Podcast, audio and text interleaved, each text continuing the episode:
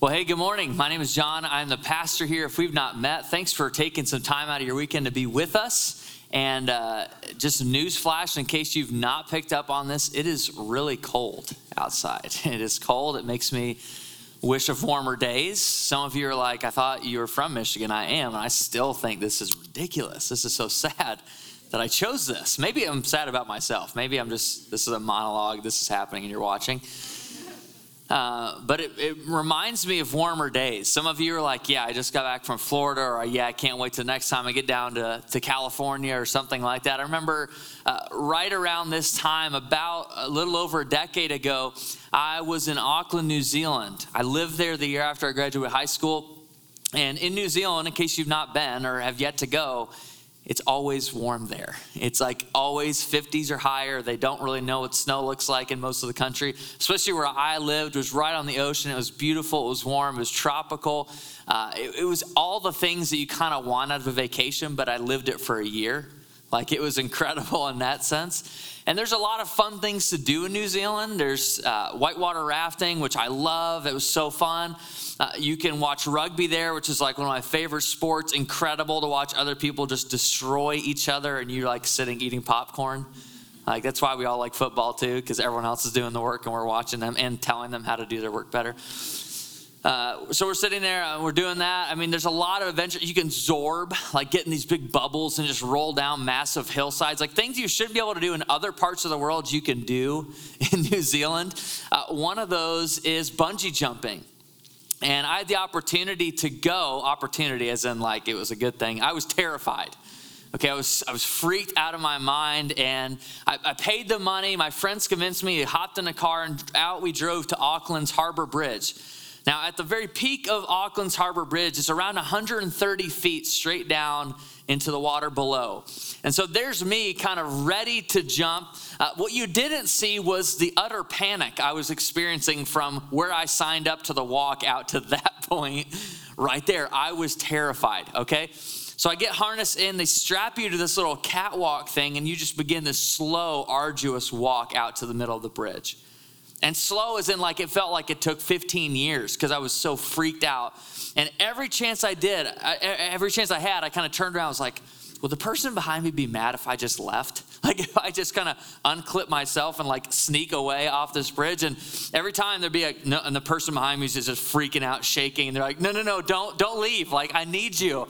And the person in front of me, their knees are shaking. I can see their sweat start to form on their back. Finally, it's my turn and I get to that point and my life flashes before my eyes and nothing happened yet. like I'm just, I'm there, I'm on the edge, kind of just like this, and below me is 130 feet worth of a drop and then water. And right before I do that, the guy asked me, Hey, do you want to go in baptism style? And I was like, What? I was like, I'm a Christian, sure. Uh, baptism style. He said, Yeah, you're gonna just you're gonna go down right off this cliff and you're gonna touch the water. And I was like, Wait, what?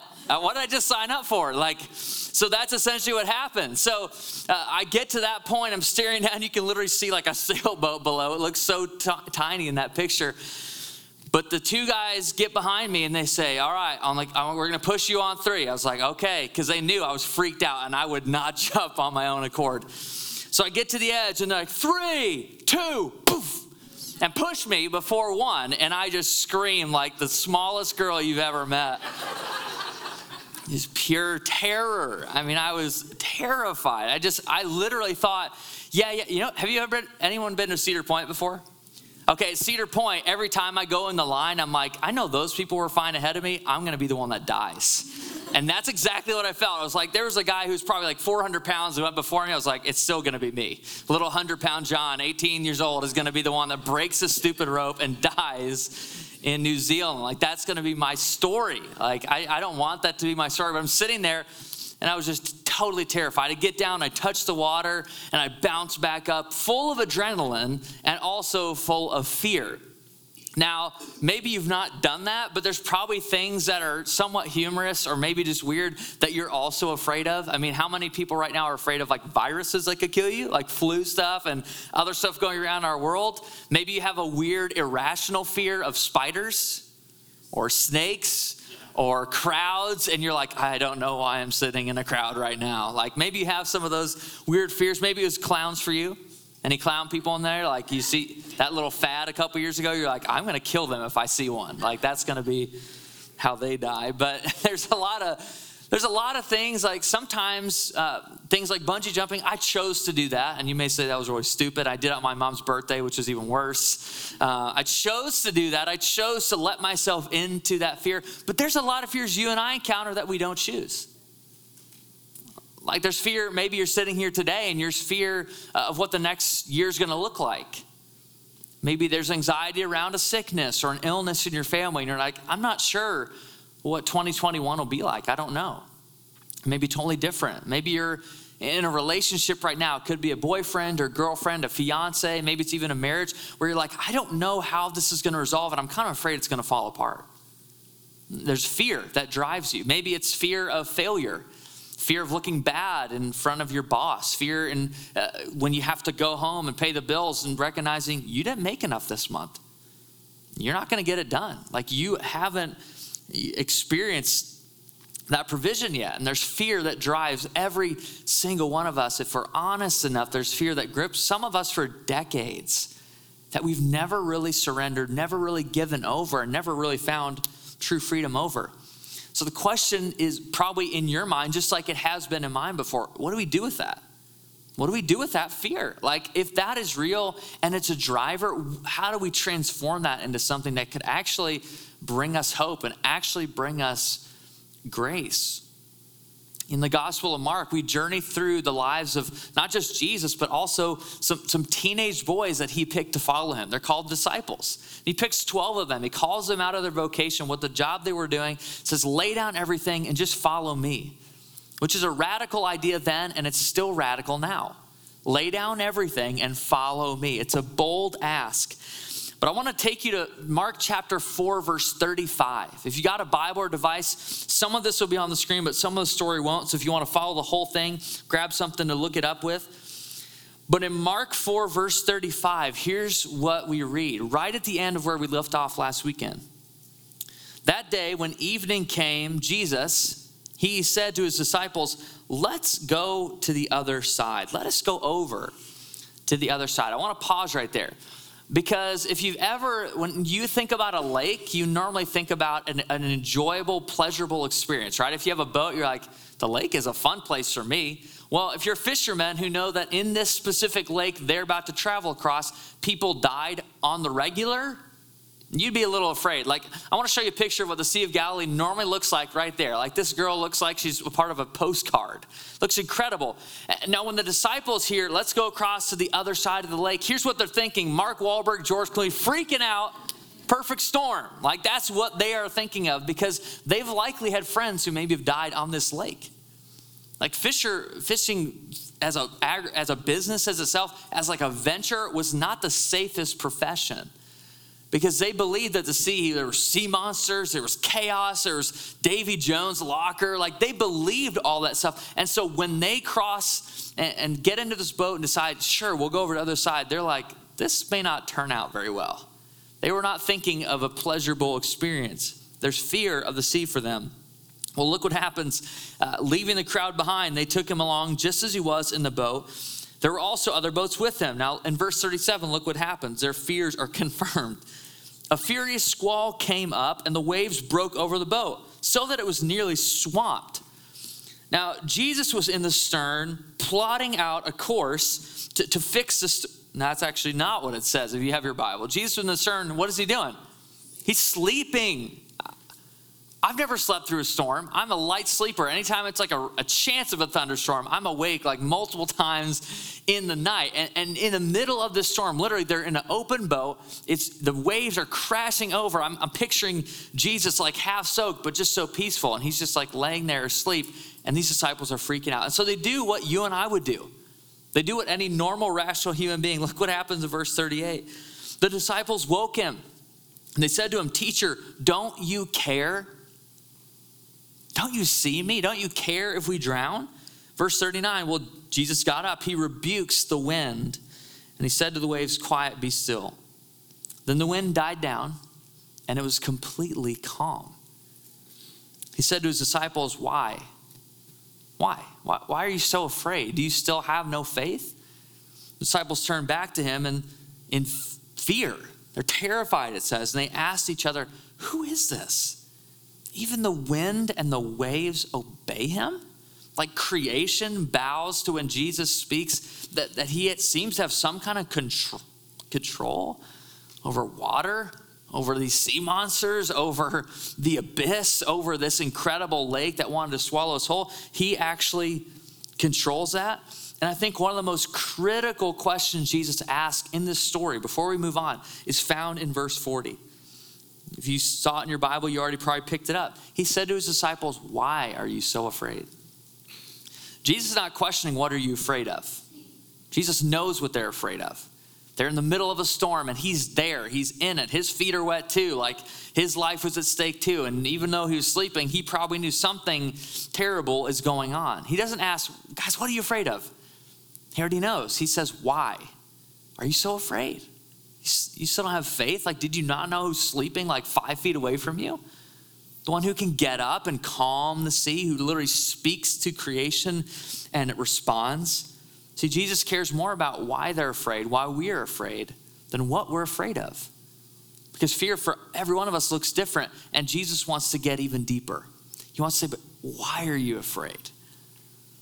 Oftentimes, the reason we're afraid is because we're living independent from Himself, from Jesus.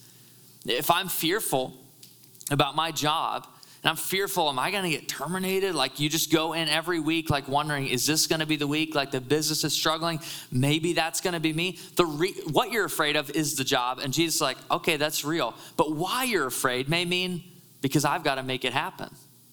I've got to provide. Jesus won't have my back if I do get fired, so I better not get fired. He cares about the why.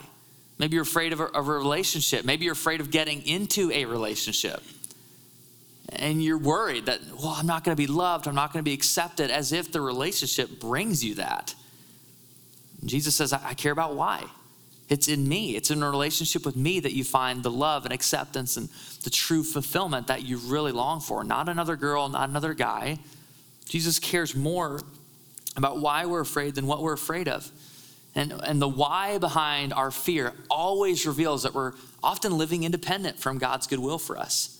We're living apart from His plan. We're living apart from what's best. We're living apart from His provision. Uh, blazing your own trail, some of you are you're outdoorsy people. Blazing your own trail in the woods is a great idea, but in real life, it sucks. I'm serious. Like, that's the most spiritual way I can put it. Blazing your own trail. It's great. There's a park like 20 minutes from our house. It's one of my absolute favorite places to run. Amen Park. I love running there. I know every trail. I don't even have to look at the signs. I get it all. But some of the best parts of that trail are off the map. Like they're places that are just incredible. And, and blazing your own trail is great in that sense. But in my own life, spiritually speaking, that's a horrible plan. It's awful because you're going to get to a point. Maybe you're like, yeah, yeah, you, John, I'm way more competent than you are. That could be true. But you will come to a place you will come to a diagnosis. You will come to a bill. You will come into a conflict that you can't get yourself out of. And blazing your own trail in those situations is often fatal. It often destroys us from the inside out. And so Jesus asked, Why are you so afraid? What's beneath all of that? And so Jesus, the ultimate I guess, tester of these guys' faith, decides we're going to up the ante. Look where he takes them in verse, uh, chapter 5, verse 1. Jesus says, Okay, we made it through the storm. Now we're finally at our destination. They went across the lake, uh, 5 verse 1, to the region of the Gerasenes. When Jesus got out of the boat, look what happens to these guys. A man with an impure spirit came from the tombs to meet him. That's not normal. I hope that's none of your life verses. Because that passage is if it if the first storm didn't strike fear in your heart that would. I don't know about you but if a guy came running out of the local cemetery freaking out half naked and screaming at me i'm not going to be like buddy i'm going to run the opposite direction. I'm going to be fearful. I mean what is wrong with this guy? And that's exactly what happens. They get on the other side of this storm They go across the lake to the region of Gerasenes, this place that they shouldn't have been. They were, it was traditionally unclean. These guys are all good Jews. Gerasenes is not a Jewish area. Everything is backwards to them. And they get out of this boat, and the guy comes at them. Verse 3, we get a little more insight. See, this man lived in the tombs. No one could bind him anymore, not even with a chain, for he'd often been chained, hand and foot. But he tore the chains apart and broke the irons on his feet. No one was strong enough to subdue him. Night and day among the tombs and in the hills, he would cry out and he would cut himself with stone. This guy's in a bad situation, and the town has given up on him. And we know that they tried to contain him, they tried to get him some help, and he wasn't having it. And they run the opposite direction. They decide, this guy's better. He might as well live with our dead family member. He might as well live out there. He's dead to us. They were terrified. They didn't know what was going to happen anytime they encountered this young guy. So in verse 6, look what happens. When Jesus saw him from a distance, I love this guy's response. He ran and he fell on his knees in front of him. He shouted at the top of his voice, What do you want with me, Jesus, Son of the Most High God? In God's name, don't torture me. For Jesus had said to him, there was some kind of prior conversation Jesus had with this demon possessed guy. He says, Come out of this man, you impure spirit. And Jesus asked him, What is your name? Name kind of reveals identity even now. Your last name has something to do with where you find your identity, even today, but even more so in first century Israel. And Jesus asks an identity question. He says, What's your why? What's your name? What's your identity? But look at how this man responds. My name is Legion, he replied, for we are many. And he begged Jesus again and again not to send them out of the area. Clearly, just based on the grammar of this sentence, this guy is not okay. Like, we are many. Like, hold on a second. I'm talking to one guy. What is going on up there? That your name is not just legion, which is kind of a military term for a huge group of people, but you're also saying we are many. Clearly, this guy is under demonic oppression. There's spiritual forces at work for evil in his life. In verse 11, Mark writes that a large herd of pigs was feeding on the nearby hillside. And the demons begged Jesus, Send us among the pigs, allow us to go into them. So Jesus gave them permission. And the impure spirits came out and went into the pigs. The herd, about 2,000 in number, rushed down the steep bank into the lake and were drowned. Again, remember, not the Jewish side of the lake. Jews don't eat pork. They don't eat bacon. They're not, they're not going to Wendy's and getting the Baconator. Like, that is not what Jews do. And yet, Jesus takes them to the other side of the lake where non Jews, foreigners, exiles, the dirty people lived. This impure spirit guy comes out. They're like, see, that's why we don't go over here. People are running out of cemeteries. This is freaky. And there's a bunch of pigs here, too. Jesus, there's 2,000 pigs over here. Like, we are not supposed to be associating. Pigs are unclean. We should not be here. And Jesus says, I'm going to take that demonic spirit, I'm going to put it into that was unclean and send it into the ocean. It's gone. Jesus cares way more about freeing this guy from the grip of fear and sin than he does about some pigs. Verse 14, those tending the pigs ran off naturally, right? These are your pigs, you are annoyed at the very least that what just took place was in your backyard. He reported this in the town and countryside. The people went out to see what happened. Now, when they came to Jesus, they saw the man who had been, past tense, possessed by the legion of demons, sitting there dressed and in his right mind, and they were afraid. Just like the disciples were afraid of the storm, these people are afraid of Jesus' power and what he's done the status quo has been disrupted. This guy who had been cutting himself and had been living among dead people is now suddenly normal, clothed, and having normal conversation. Those who had seen it told the people what happened to the demon possessed man and told about the pigs as well. Then the people began to plead with Jesus to leave their region. Fear in the storm, fear in the pig farmers, fear in this demon possessed man, and Jesus frees them from all of it. He casts it out. And that's true today just as much for you and I as it was for these disciples watching. Only Jesus can do that. Only Jesus can transform our fear into freedom. He's the only one. You and I, on our own, cannot do that. Our, our fears end up gripping us and sometimes killing us spiritually. They lead us to make decisions that we wish we weren't making. They lead us to tank relationships that we actually really wanted to have. Only fear does that. And in Jesus' presence, if we let him in, which is key, because these pig farmers did not, they didn't understand. Even some of the disciples had some confusion. But this demon possessed man, no, I'm gripped by fear and I need to be free. He runs to the feet of Jesus, and Jesus casts out that impure spirit. And only Jesus can do that. What I love about this story, this gives us such hope, that Jesus doesn't medicate this problem. He doesn't say, guys, just figure out some behaviors that'll numb this.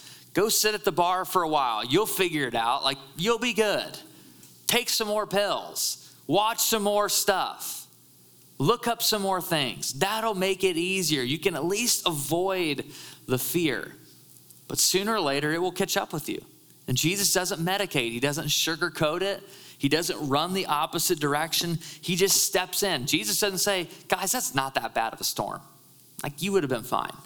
He acknowledges that's a vicious storm.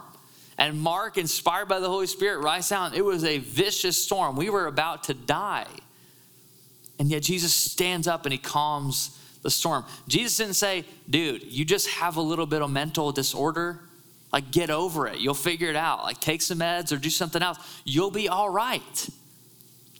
No, he says, You have an impure spirit. I'm going to cast that out. I'm going to totally free you from this. I'm going to set you free from the bondage of fear. There's, there's a demon army inside of you that needs to come out. And he casts out the demon and army from the man. I think it's really interesting Nothing in scripture is by accident, by the way. In verse 39 of chapter 4, if you're a highlighter or you circle in your Bible like I do, in verse 39 it says, Jesus got up and he rebuked the wind. He cast out uh, whatever was working against him. He, it's a demonic word. It's actually like an exorcism idea. He rebuked the wind, he cast it out. Well, look exactly what Jesus does for this guy in chapter 5, verse 8. For Jesus said to him, Come out. He rebuked this impure spirit. He, he cast out this demon. He says, Come out of this man, you impure spirit. He knows the fear that's there, and yet he transforms that into an opportunity for freedom. This guy tried a lot of things, probably. He's like, God, he invited family members, guys, bind me up. I know I can't control myself. Just keep me locked in and let's let's just go on with our lives. And Jesus is like, I'm not interested in that. I'm not interested in sugarcoating the problem or avoiding the fears you have. I'm interested in transforming those fears into revealing that you are not depending on me, and I want you to do that. That's how you're wired. That I want to free you from having to do life on your own. And that's one of the most powerful things we can do when it comes to fear is name it. It's to give it a name. It's to say, here's what I'm really afraid of. For some of you, that's going to take a lot of time. Others of you sit here today and it's one of the first things on your mind. I'm afraid of the rent running out. I'm afraid of getting into trouble. I'm afraid of people leaving me or abandoning me. I'm afraid that I won't be secure. If I step out, if I serve, if I give, that God's not going to take care of me. I'm afraid. Some of you, it's going to take a little bit of time. I remember about a year ago, we did a series here in church called Sharks and Selfies, which at the onset is a really weird title, but the whole thing was about fear. It was all about these moments where Jesus calms people's fears and, and sets them free. And one of the most powerful conversations I've had as a pastor of this church happened kind of towards the tail end of that series. Uh, a woman came up to me and just said, You know, during that fear series, I felt like I just, at the end of every sermon, I cried because fear had so gripped my life. You were describing me. You were telling my story. Every time we talked about fear, I just I knew what it was. I didn't have to name it. I just I felt it all the time. And I'm starting to believe that Jesus can actually free me from all those things. I still remember that. Because so many of us, we don't get to that honest of a place. We cover it up, cover it all up, and we say we're fine. We medicate, we sugarcoat it, we avoid it. We run the opposite direction when Jesus wants to, you to run to Him with it and to give it over to Him and to name it and to, to lean on Him to bring you the freedom that you desire. And so before we sing, before we head out here in just a couple of minutes, I want to take about 20 seconds, just 20 seconds between you and God to sit down and say, What is it? What am I really afraid of? And maybe that's hard for you to even name. Maybe you grew up in a culture where you're like, I'm tough, I don't cry, I don't share that kind of stuff. Next. But if you're honest, you get deep enough, you may see that that's actually the place God wants to bring you the most freedom. That's been true for me. In the last couple months, God has brought me face to face with some of the things I fear the very most. Some of the things that I thought, I'm good, I can move on. One of those for me is I, am terrified. There's a, a fear that drives me sometimes daily. I'm just afraid if I try my hardest at something and fail, then I'm a failure.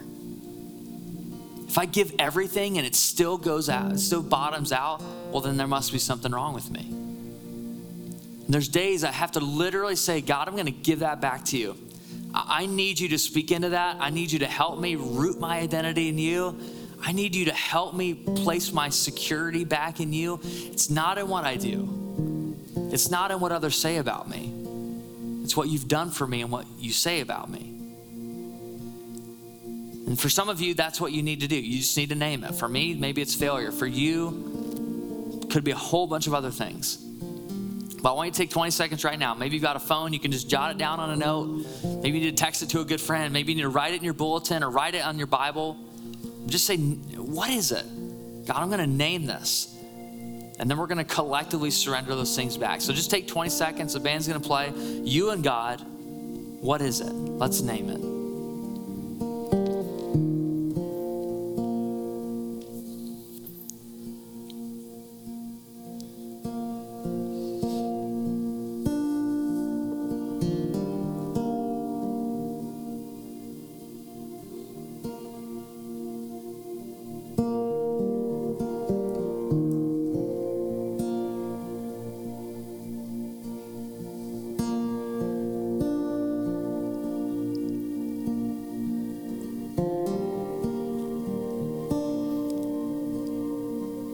Father, we come before you with our greatest fear. We lay it at your feet.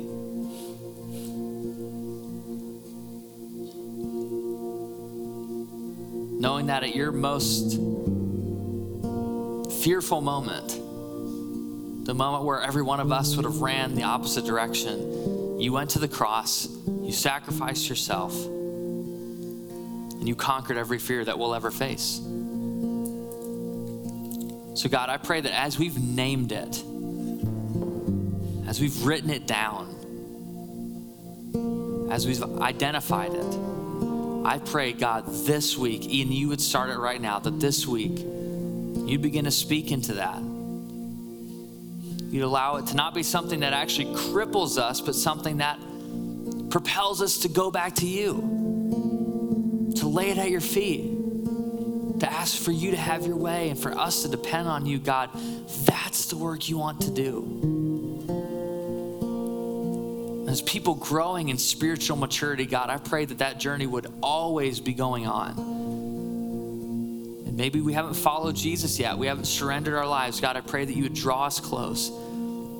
And maybe for some of us, we've followed you for 20, 30, 40 years. And I pray that that journey would continue to go deeper and deeper in our heart, that we would find more and more freedom in you. That's our hope. That's our desire today. We give you our fear and ask that you would replace it with your presence, with your love for us, and your goodness to us. In Jesus' name, amen.